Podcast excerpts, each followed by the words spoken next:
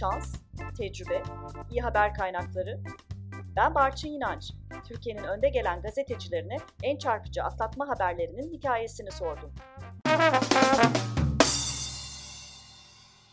Gökçer Tahincioğlu ile beraberiz.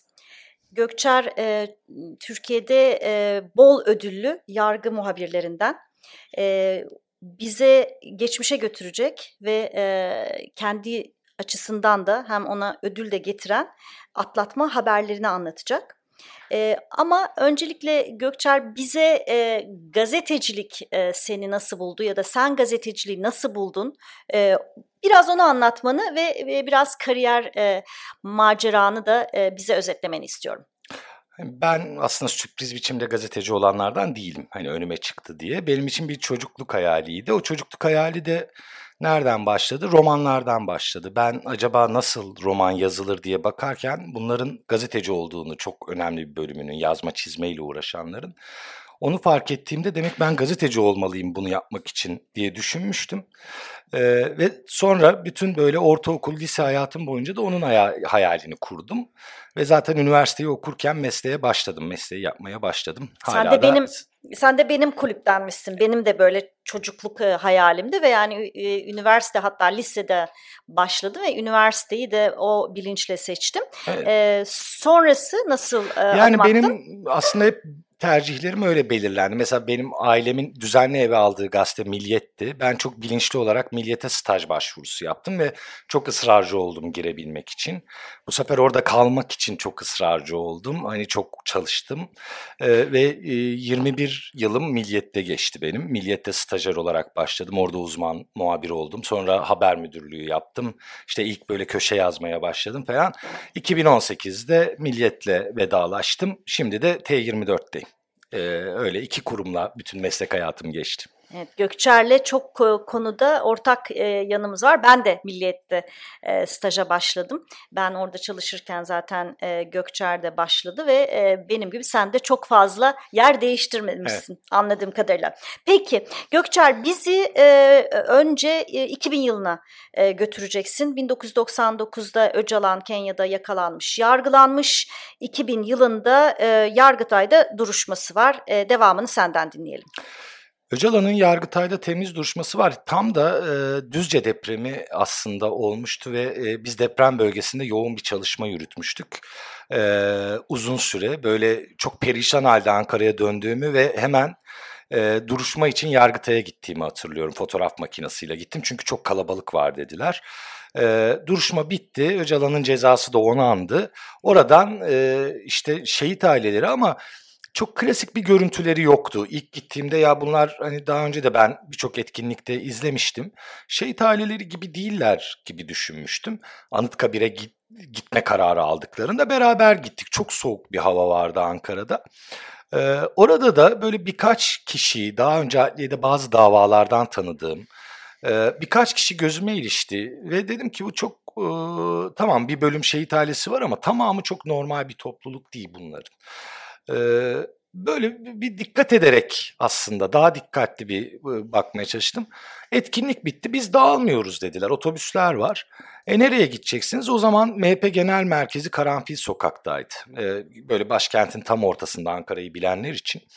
E, onun altında da böyle e, MHP'yi ziyaret eden herkesin gittiği bir lokanta vardı. Burada toplu yemek yenecek dendi. E, gazeteciler de çok soğuk olduğu için önden gittiler kendi e, kurum araçlarıyla.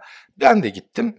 Gazeteci arkadaşlarım büyük bölümü o soğuk havanın etkisiyle daha e, otobüsler gelmeden içeriye girdiler orada. Fakat ben bir, bir kuşkulandım. Yani e, bir de inandırıcı da gelmedi. Bu kadar kalabalık o lokantaya gitmiyor. Otobüsleri de bırakmıyorlar. Normalde Anıtkabir'den sonra dağılmaları gerekiyordu çünkü. E, dağılmadılar. E, e, polis de normal davranmıyor. Nereye gitseler bir müsaade ediyor falan. Oysa ki çok kalabalık bir topluluk. E, orada dışarıda bekledim otobüslerin gelmesini ve e, otobüsler geldiğinde bir baktım kimse inmiyor. Ve hareket etmeye başladı. Böyle koşarak bir otobüsün arkasına yetiştim. Arka kapıya böyle vurarak içeri girdim. Yani ne arıyorsun falan dediler hatta bana. Dedim nereye gidiyorsunuz? Söylemediler. E, nereye gittiklerini anlamaya çalıştım. E, sonra e, o zaman İnsan Hakları Derneği Tunalı Hilmi Caddesi'ndeydi. Ee, ve otobüslerin oraya yöneldiğini gördüm. Normalde o kadar seri otobüsü polis Ankara trafiğinde oraya sokmaz, sokuyor. Ve bir anda böyle e, otobüslerden indiler koşarak derneğin olduğu binaya. Güya farklı kentlerden gelmişlerdi ama hepsi biliyor derneğin yerini. Zili çaldılar. Tek gazeteci benim. Umarım açılmaz falan diyorum. Açtılar kapıyı, dış kapıyı. Ee, yukarıya çıktılar hızla. O zaman derneğin başkanı Hüsnü Öndül'dü. Avukat, insan hakları savunucusu. İçeriye girdiler ve girer girmez her tarafı dağıtmaya, e, her tarafı böyle yıkıp yakmaya başladılar. Hüsnü Öndül'ü görmedim, iyi ki yok dedim. Bir önceki Başkan Akın bir daha silahlı saldırıya uğramıştı. Umarım Akın Bey yoktur burada diye geçiriyorum içimden.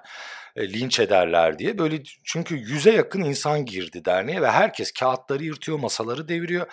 O zaman dijital makineler yoktu. Filmle çalışıyorduk. Sen de çok iyi bilirsin. Bize böyle parça film, biz bir de genç muhabiriz. Bize tam film de vermezlerdi. Parça film var. Ben de makinamı kontrol ediyorum ve dört kare kaldığını gördüm sadece. Hani neyi çekeceğim, neyi çekmeyeceğim böyle birkaç kare çektim ama o sırada Hüsnü Öndül'ün geldiğini gördüm. Gelir gelmez de ona saldırdılar zaten. Böyle boğazını sıkıyorlar, tokat atıyorlar vesaire. Ben önce o refleksle o kalan iki kareyi bastım. Ee, ve sonra polisi aradım dedim bağırarak. Polis geliyor dedim bilmem ne. İçlerinden bir avukat da beni fark etti. O zamana kadar ben o kalabalıkta bir gazeteci gibi görünmeden böyle çalışabiliyordum. O avukat e, galiba kendisinden korktu. Çünkü onları kitleyi yönlendiren bir pozisyonda kalacaktı. Durun ne yapıyorsunuz falan diye bağırmaya başladı. O sırada dedi ki sen filmleri versene arkadaşlar zarar görmesin diye. Ben makine mi alırlar elimden bir biçimde o kalabalıkta diye filmleri çok hızlı şey yapıp çıkartıp böyle ceplerimi de ararlar diye iç çamaşırımın içine soktum. Ee, ve hızla oradan çıkmaya çalıştım. Bir Hüsnü Öndül'e de baktım. Onu böyle rahat bırakıyor avukat önlerine geçmiş falan diye. Ee, o zaman hızla gazeteye koştum. Yoldan aradım ama bir de dijital dönemde olmamanın handikapı nasıl çektim acaba? Neyi çektim ve nasıl çektim? Hani bütün gazeteyi ayaklandırdım böyle bir baskın oldu diye ama sonra böyle filmlerin başında bekliyorum. Ee, hakikaten tam Hüsnü Öndül'ün dayak yeme anı, boğazının sıkıldığı anı çok net fotoğraflayabilmiştim ve o zaman işte o sekiz sütun manşet dediğimiz e, hani normalde Öcalan duruşması manşet olacakken Öcalan kararı bizim Milliyet Gazetesi o fotoğrafla çıktı. E, Hüsnü Öndül de akşam o sayede kurtuldum diye bir mesaj yayınlamıştı. İşte o gazeteci arkadaşı onu tanımıyordum o zaman kendisini. Ee, onun için de ayrıca sevindim. Haberde önemli bir atlatma haberi oldu.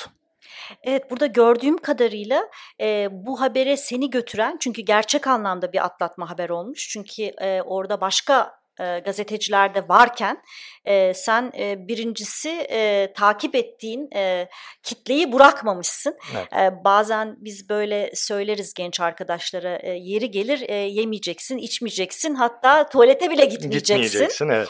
E, biz böyle e, yetiştik. E, sen de e, ne kadar soğuk olursa olsun bırakmamışsın ama bir başka e, enteresan e, nokta e, sezgilerin e, biraz o kitleyi analiz e, etmen de e, sana zannediyorum seni bir yönlendirmiş yani burada başka bir şey var şeklinde bir e, koku aldığını e, anlıyorum açıkçası. Evet ben yani sokakta çok çalışan bir gazeteciydim ve yani e, hala da hani bir kitle biraz daha normal mi? Yani bu memur da olabilir, esnaf da olabilir, bir öğrenci eylemi de olabilir. Oradaki atmosfer ne ve ne olabilecek onu hem deneyimle hem de biraz inatla e, biraz da iyi gözlemleyerek seçebildiğini düşünüyorum ben. Eğer o alanda biraz pratiğin oluyorsa biraz bu davaları yakından izlemenin de etkisi oldu. Yani onu normal bilmeyince, normal görmeyince o ortamı onun inadıyla biraz aslında takibin sonucunda onu fotoğraflayabildik. E, yargı muhabiri olmanın e, kaderi herhalde özellikle de Türkiye'de. Şimdi yine başka üzücü bir e, habere e, doğru yol alacağız. 2007'ye geleceğiz. E, benim de kişisel olarak tanıdığım ve çok saygı duyduğum, sevdiğim gazeteci Hrant Dink'in e, öldürülmesini e, takiben e, o süreci, yargı sürecini sen de e, izledin. E, ve e, e, orada da sana e, gene zannediyorum ödül getiren bir başka e, habere e, imza attın. Seni dinleyelim. Ya o dönem e, tabii hani cinayetten hemen sonra özellikle bu Trabzon'daki yapılanma bütün gazetecilerin ilgisini çekiyordu. Yani bu çete kim? Biraz da böyle hafifleştirmeye çalışıyorlardı. Yani işte bunlar lümpen bir çete, sokakta bir araya gelmiş insanlar gittiler Hrant Dink'i milliyetçi hassasiyetlerle öldürdüler gibi bir tablo yaratılmaya çalışıyordu. Biz de bunun öyle olmadığını, sistematik bir nefret e, süreci olduğunu, bunlara yol verildiğini anlatan haberleri kovalıyorduk. Hani çünkü çok açık bir tablo var. Yani Trabzon'da 3-5 genç hadi bir silah bulalım da gidip Hrant Dink'i öldürelim demez. Böyle yürümez bu işler. E, bu süreci araştıran hani birçok gazeteci arkadaş da vardı bu davaları didik didik eden ve gazeteciler bence önemli işler yaptılar o dönemde. Bu cinayetin nasıl bir e, devlet güdümünde bir işlenen cinayet olduğunu da gazeteciler ortaya çıkardı. Ben de bunun ucundan tutan gazetecilerden biriyim. E, o dönem e, şunu hatırlıyorum dava dosyalarına böyle bakarken Yasin Hayal yani Hrant Dink cinayetinin azmettiricisi e, onun dosyasına bakarken e, geçmişinde hani başka gazeteci arkadaşlar da yazmıştı bunu. E, Trabzon'da McDonald's'ın bombalanması ve çok sayıda çocuğun yaralanmasıyla sonuçlanan bir eylemi olduğunu gördüm. Şimdi bombalama gibi ağır bir eylem ve çocuklar yaralanmış. Hani ölüm yok ama e, ya bu adam nasıl dışarıda bu kadar az yatmamış olması gerekiyor. Çünkü eylem tarihine bakıyorsunuz. Bir de Hrant Dink cinayeti tarihine bakıyorsunuz. Bu adamın dışarıda ne işi var sorusu gazetede dosyalara bakarken aklıma geldi ve bunun peşine düştüm. Ee, bunun peşine hani birkaç ayaktan düşülmesi gerekiyordu. Bir tanesi Trabzon ayağı. Ee, çünkü Trabzon'da bu eylemi yapmış ve mahkemeye çıkmış.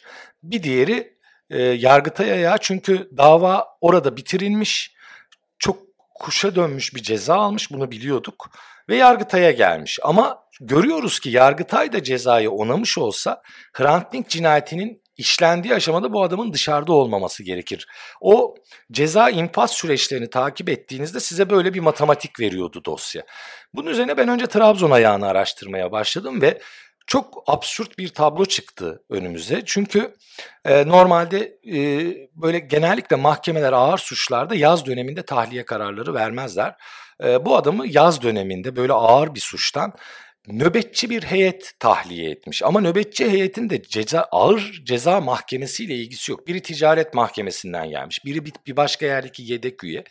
Bunlar toplanmışlar ve adamı tahliye etmişler. Henüz o aşamada da şunlar ortaya çıkmamıştı işte dosyada Erhan Tuncel gene Dink cinayetinin faillerinden onun emniyete muhbirlik yaptığı, işte MIT'le çalıştığı, jandarmanın başka bir birisini kendisini tuttu falan bunlar daha açığa çıkmamıştı o süreçte. Devlet de bu kişilerin bağlantılarını araştırıyorduk. Ee, bunu bulunca bu tahliyeyi e, bu sefer gerekçeli kararı ulaşmaya çalıştım. Ne, ne deniyor? Hangi gerekçeyle bu heyet bunu tahliye etmiş? E, o kararlar da bir itinayla gizleniyordu aşamada. Oradaki kaynaklara ulaşıp yani aslında Ankara bağlantılı kime sorabilirim, nereden alabilirim dosyayı. E, onlardan yararlanarak o bilgilere ulaştım. Ve gerekçeli karar bırakılması son derece absürttü ve önümüzde bizim şöyle örnekler vardı çok yakın dönemde. Ankara'da mesela öğrenci eylemine katılmış iki senedir hapis yatıyor. Bir tarafta e, gitmiş McDonald's'ı bombalayıp çocukların yaralanmasına neden olmuş. 8 ay hapis yatıp çıkmış tutuklulukta tahliye edilmiş iyi hali gerekçe göstererek. Ben önce bunu haberleştirdim o aşamada bomba adaleti dedim. Yani bir tarafta bombalayan var, bir tarafta sadece basın açıklamasına katılacak öğrenciler var. Biri 2 yıldır yatıyor, biri 8 aydır yatıyor. Devamında dosyayı biraz daha kurcaladığımda ve Yargıtay'daki kaynaklardan da o tarih dizgesini falan al, almayı başardığımda şunu gördük. Ee, aslında Dink cinayeti öncesinde bu kişi önce tahliye edilmiş. Daha sonra cezası o kuş gibi verilen ceza onansı aslında cezaevinde olacak ve bu çeteyi yöneten kişilerden biri olamayacak. Yargıtay bu dosyayı e, aylarca bekletmiş, gündemine almamış ve zaten Dink cinayetinden sonra apar topar dosyayı tamamladılar. E, bütün bu süreçlerin hepsini ayrı ayrı haberler yaparak ama o bombalamayı odak alarak Yasin Hayal üzerinden 2-3 e, seri haberle bomba adaleti ve Yasin Hayal'e Dink cinayeti öncesinde geçilen tırnak içinde yargı kıyakları diye bütün o süreci haberleştirdik. Peki burada seni diğer gazetecilerin önüne geçiren unsuru nasıl tanımlarsın? Ee, iki şey. Bir, e, belki yargı muhabirliği yapmaktan kaynaklı çünkü birçok gazeteci arkadaş o süreçte süreçle yakından ilgileniyordu ve Trabzon'daki dosyayı çok iyi yazan arkadaşlar da vardı. Onlar da önemli haberlere imza attılar. Ee, bir yattığı süre ve onu tahliye eden heyeti deşifre eden ilk e, kişiydim ben. Bir ikincisi eylemle ceza aranı, arasındaki orantıyı çıplak biçimde gösterme şansını bulduk. Bir üçüncüsü de Dink cinayet öncesi bence en önemli kısmı buydu. Ee, Yargıtay'daki dosyanın bekletilerek Yasin Aya ile o ortamı oluşturulması için fırsat tanındığını ve bunu bilerek yapıldığını e, o haberlerle deşifre ettik. O bizi bir adım öne geçirmişti. E, fakat burada enteresan olan e, hem e, Yargıtay'da e, bir e, sakat süreç var ama bunu ortaya da aslında Yargıtay'daki kaynaklarınla da çıkarıyorsun. E tabii yani çünkü genellikle şey zannedilir bizim alanın dışından gelenler hani böyle mahkeme kararları bir tarafa asılıyor ya da işte savcılık soruşturmaları biz de onları alıyoruz yazıyoruz falan gibi düşünülür. Öyle değil tabii yani Türkiye'de özellikle yargı, polis, adliye sistemi gizlilik üzerine kuruludur ve siz hani bir yargıtay kararını bulabilirsiniz ama işte tebliğname ne zaman gelmiş, kaç aydır orada bekletiliyor, niye gündeme alınmıyor, niye bütün bunları siz hep kaynaklarla halletmek zorundasınız. Ben de o kaynakları zorlayarak o bilgilere eriştim. Ve belki de şunu da unutmamamız gerekiyor ki hiçbir kurum yeknesak değil. Ee, orada da farklı e, kişiler var. Çünkü sonuç olarak Yargıtay'a e, zarar verebilecek bir e, süreçle ilgili bilgileri gene Yargıtay'ın içinden e, birilerinin vermiş olması da dikkat çekici tabii değil mi? E, öyle aslında Hrant Dink'i hedef gösteren süreçte bile öyleydi. Yani o meşhur Dink'in yargılandığı davada Yargıtay ikiye bölünmüştü. Birisi nasıl böyle yaparsınız demişti. E, Yargıtay'da da bazı insanlar bütün bu süreçte Yasin Ayel'in korunması, diğer davalara olan yaklaşım içlerinden rahatsız oluyorlardı ve bunun gösterilmesini istiyorlardı. Evet, benim de gazetecilik tecrübemde zaman zaman e, bazı kurumlardaki görüş ayrılıklarının aslında biz e, gazeteciler için ve sonuçta kamuoyu için e, iyiye yaradığı bu görüş ayrılıklarının özellikle de e, doğru e, bildiğini düşündüğü insanların e, gazeteciler aracılığıyla e, doğrunun ortaya çıkması için e, özel bir çaba ve zaman zaman da cesaret vermeleri de e, önemli bir şey. Ben bu örnekten de bu sonucu çıkarıyorum. Kendi yaşamımda, meslek yaşamımda gördüğüm gibi kurumlar içindeki insan farklılığı, görüş farklılığı da zaman zaman bizim lehimize işlemiştir. Ben hatta biraz daha basitleştireyim bunu. Ben genç arkadaşlara bunu çok söylerim. Ben de adliye muhabirliğine, adliyede Ankara Adliyesi'nde başladığımda bundan çok faydalandım bir kurumda e, bir ötelenenler vardır, bir de gözdeler vardır. O ötelenenleri e, işte ücra bir daireye sürülenleri, istediği işi yapamayanları onları bir kovalayın derim. Yani onlar dertli kişilerdir ve onlar mutlaka haksızlığa uğrama duygusuyla sizinle başka türlü temas kurarlar. Peki bir üçüncü atlatma haberini daha anlatmanı istiyorum. Bu biraz daha yeni tarihli, e, 2019 tarihli. Seni dinliyoruz. Benim çok önemsediğim bir haber ve aslında hani Türkiye'de habere son dönemde çok değer verilmiyor biliyorsun. Yani hani çok, çok çabuk tüketilen bir şey. Belki memleketin her tarafı haber kaynağı o, patladığı içindir, haberle dolu olduğu içindir. Ama ben kişisel olarak çok önemsiyorum. Çünkü ben meslek yaşamında Hizbullah örgütünün işte domuz bağı sürecini de gördüm. Domuz bağıyla öldürülenleri de gördüm. Onların cesetlerinin çıkartılmasına da tanıklık ettim. Ve Hizbullah'ın nasıl korunduğunu da haberleştirdim. Daha önce lider kadrosunun bırakılmasını da haberleştirdim. Bu da 2019'daki de bunun bir uzantısı aslında ama biraz böyle tesadüflerle önüme düştü. Bir anayasa mahkemesi kararı. Ee, işte e, bir PKK üyeliği dosyasından uzun süre tutuklu kalan ve dosyası ele alınmayan e, çok uzun yıllarda cezaevinde geçiren bir kişinin Anayasa Mahkemesi'ne başvurusu ve bunun üzerine verilen bir hak ihlali kararını buldum. Normalde hani bir yargı muhabiri için önemli bir karar. Yani basitleştirmek gerekirse diyor ki şahıs ben çok uzun zamandır hapisteyim, benim evet. davam ele alınmıyor. E, büyük bir haksızlıkla karşı karşıyayım hak ihlali, diyor evet. ve e, mahkemeye başvuruyor Anayasa, Anayasa Mahkemesi'ne bireysel başvuru yapıyor. Anayasa Mahkemesi de evet doğru bu hak ihlali bunun tahliyesi gerekir gibi bir karar veriyor. Şimdi hani çok büyük haber değil ama önemli bir karar, emsal bir karar. Biz yargı muhabiri olarak bu kararı müstakil olarak yazarız normalde. Ama sonra avukatı e, dikkatimi çekti. E, İnsan Hakları Derneği Başkanı olan Öztürk Türk Doğan'dı. E, dosyanın avukatı. Öztürk Bey'i bir aradım. Normalde aslında biz kararlarda böyle kaynaklara, ikincil kaynaklara çok dönmeyiz. Yani o karar önümüzde zaten yazarız yargı muhabiri olarak. Ama dosya enteresan geldi dedim ya bu kişi tahliye edildi mi diye bir sorayım. Hani Anayasa Mahkemesi çünkü ikinci bir haber çıkabilir. Tahliye edilmemişse Anayasa Mahkemesi kararına uyulmamış olur falan. Hani biraz daha boyutlandırmak istedim. Onunla konuşurken şöyle bir şey dedi. Ya biz dedi bu dosyadan tahliye alamadık ama başkaları bizim dosyadan tahliye almış. Dedim başkaları kim? Ya dedi bu Hizbullah üyeleri galiba. Kim bunlar dedim karar var mı? Ben bir bulmaya çalışayım dedi ben öyle deyince ve Birkaç gün sonra beni aradı. İşte e, Diyarbakır merkezli bir dosyaydı. Diyarbakır'da 7-8 kişi için tahliye kararı verilmiş dedi. Ama dedi yani bunların dedi bu kararı bulup e, emsal gösterip yani bir PKK davası kararını buluyor. Üstelik de davayı açan kişi tahliye edilmemişken e, bunları bunu bulup emsal gösterip kendilerinin tahliye edilmesi çok acayip bir şey ve kararları çok gizliyor mahkemeler alamıyoruz avukatlar olarak dedi. Fakat Öztürk Bey ile konuşurken başka yerlerde de olabileceğini düşündüm. Ee, ona da söyledim. Evet dedi yani e, artık bunu araştırmamız lazım ve işte aklıma hani bu siyasi nedenlerle, siyasi dava dediğimiz davalar bunlar. Ee, başka cezaevleri nerede var? Tek tek onlara bir, orada da tanıdığım avukatlar var insan hakları alanından. Hepsinden bir ricada bulundum. Yani Van'daki avukattan da, İzmir'deki avukattan da, e, işte Elazığ'da bir avukattan da falan. Ya böyle toplamda 7-8 yerden e, Musa'da Öztürk Bey de araştırmaya başladı. Ve bir süre sonra o avukatlar dönüş yaptı. Hepsi de çok zorlandılar. Yani ben ama çok rica ediyorum lütfen şuraya da bir sorun, tekrar buraya da bir sorun falan diye.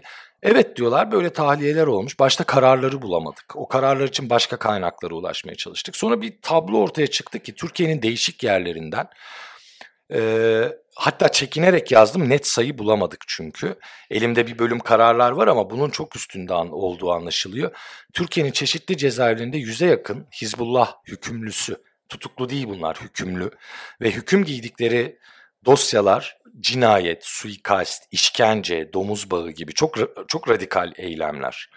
Ee, ve mesela yani bir komiserin şehit edilmesi, bir askerin şehit edilmesi gibi olaylar da var. Hani Türkiye'de hiç hoş karşılanmayan tırnak içinde. Ee, bu kadar radikal insanları bu karara dayanarak, emsal göstererek tahliye etmişler. Ve sonra ben araştırmayı tekrar devam ettirdiğimde bu sayının yüzün üstünde değil 400'e yakın olduğunu ve bunların e, çok büyük bir bölümünün yurt dışına kaçtığını öğrendim. E, bunu da haberleştirdim e, ve hani kimse e, çıkıp da şey diyemedi. E, ya hayır şu yanlış bak bu bu nedenle tahliye Çünkü böyle kararlarla da destekledik ama sadece artık herhalde bizim yazdıklarımızdan utanıp o ilk Anayasa Mahkemesi kararını alan kişiyi tahliye ettiler bu kadar Hizbullahçı etmişken. Ama benim meslek hayatımda böyle 2-3 ay boyunca o Hizbullahçılardan gelen tehdit mesajlarıyla işte uğraştığım bir şeye yol açtı. Ve hala da takip ettiğim bir konu. Çünkü o tahliye kararlarından sonra mahkemelerin yeniden dosyayı, dosyalarını ele alıp bir karar vermeleri lazım. Bu davalar bitmiş değil. Tahliye oldular ama e, fakat artık ulaşamıyorlar. Bu kişilerin çok büyük bir bölümü yurt dışına kaçtı. E, ve her biri çok ağır suçlardan cezaevinde olması gereken Hizbullahçılar önce lider takımı sonra da eylemci takımı ile beraber yargı eliyle kurtarıldılar. E, bu yakın tarihli e, haberi özellikle anlatmanı istedim. Çünkü e, zaman zaman e, biz e, gazeteciler ve genç gazeteciler de Türkiye'nin içinde bulunduğu e, ortamda haber çıkarmanın çok zor e, olabileceğini düşünebilirler. Hani diyebilirler ki ya eskiden daha rahatmış biz e, çok zorlanıyoruz e, diyebilirler. Ama her zaman e, ortam ne kadar e, zor olursa olsun her zaman bir e, yolunu bırakıp bu, bulup e, haberi çıkartabiliyoruz. Bu birincisi. E, ikincisi de e, bu benim açımdan e, şöyle bir örneğe de işaret ediyor. Bazen biz gazeteciler e, doğrudan haber kaynağına ulaşamadığımızda e, aracı kullanıyoruz. Dolaylı olarak evet. Değil mi? Senin açından da böyle bir gazeteci avukat işbirliği gibi bir durum olmuş sanki. Evet onları biraz alarmize edip onları çalıştırmak denen. Yani ben aslında sadece Ankara'dan telefonla rica ediyorum aslında. Yani orada emeği gösteren, dosyayı bulan, kararı bulan insanlar hep hukukçular. Ee, onlar için de zor bir şey olmasına rağmen hani hem geçmişteki ilişkilerimiz hem meselenin önemli olduğunu karşıya kavratmak yani bu bak böyle bir sonucu var bu işin sadece orayla sınırlı değil diye değişik yerlerdeki insanlardan destek bularak onlara belki bir anlamda muhabirlik yaptırarak tırnak içinde e, bütün haberi oluşturmak mümkün oldu. Peki şununla kapatayım. Türkiye gibi hak ihlallerinin çok yoğun olduğu, özellikle son yıllarda tabii yargıyla ilgili de e, çok e, vahim eleştirilerin de olduğu bir ortamda yargı muhabiri olmak insanı depresyona sokmaz mı? Ee, yani muhtemelen biz ben şöyle bakıyorum hani geçmişte bir çalışmaya katılmıştım. Hani gazetecilik ve travma ilişkisi diye. Gazeteciler niye travma yaşamıyor diye. Orada bir psikoloğun söylediği şeyi unutmuyorum. Ertelenmiş travma ve yas diye bir şey vardır dedi. Yani siz o sıcak olgunun içinde şeyi hissetmezsiniz. Hani yara sıcaktır ve onu hissetmezsiniz. Hani muhtemelen galiba meslekten e, koparsak bir gün e, bu bütün bu sıcak o Türkiye'de sıcaklık bitmediği için e, ancak biz meslekten kopup o sıcak atmosferden bir gün koparsak ya biz ne yaşadık diye e, bir böyle tahayyül etme şansımız olacak. Yoksa e, böyle katlanarak artan bir e, ortam var bütün bu hak ihlallerinin. E, o, onun sonu gelmediği için de sıra tanığın travmasına gelmiyor aslında. Asıl travmayı yaşayan insanlar varken. Ben de hani gazetecilikte tanıklığın abartılmaması gerektiğini düşünüyorum ama e, sevinçli haber çok azalıyoruz. Onlara da çok sevinerek kendimizi korumaya çalışıyoruz. Gelecekte umarım travmalar az olur yani. Evet ve en azından e, hani eğer bir yaz yaz, yaşayacaksak meslekten ayrıldıktan sonra o travmayı yaşarken e, ama e, bir şeyleri doğru yapmış olmanın, e, doğruları ortaya çıkarmış olmanın, e, misal e, belki sen orada olmasaydın e, birinci haberinde e, dernek başkanı belki çok daha e, vahim bir e, sonuçla karşılaşılabilirdi. E, insan hayatına değmiş ve e, zaman zaman e, birebir e, sonuç almış olmanın e, getirdiği e, kısmi bir e, memnuniyetin bu travmayı, bu yası e, azaltmasını dileyelim.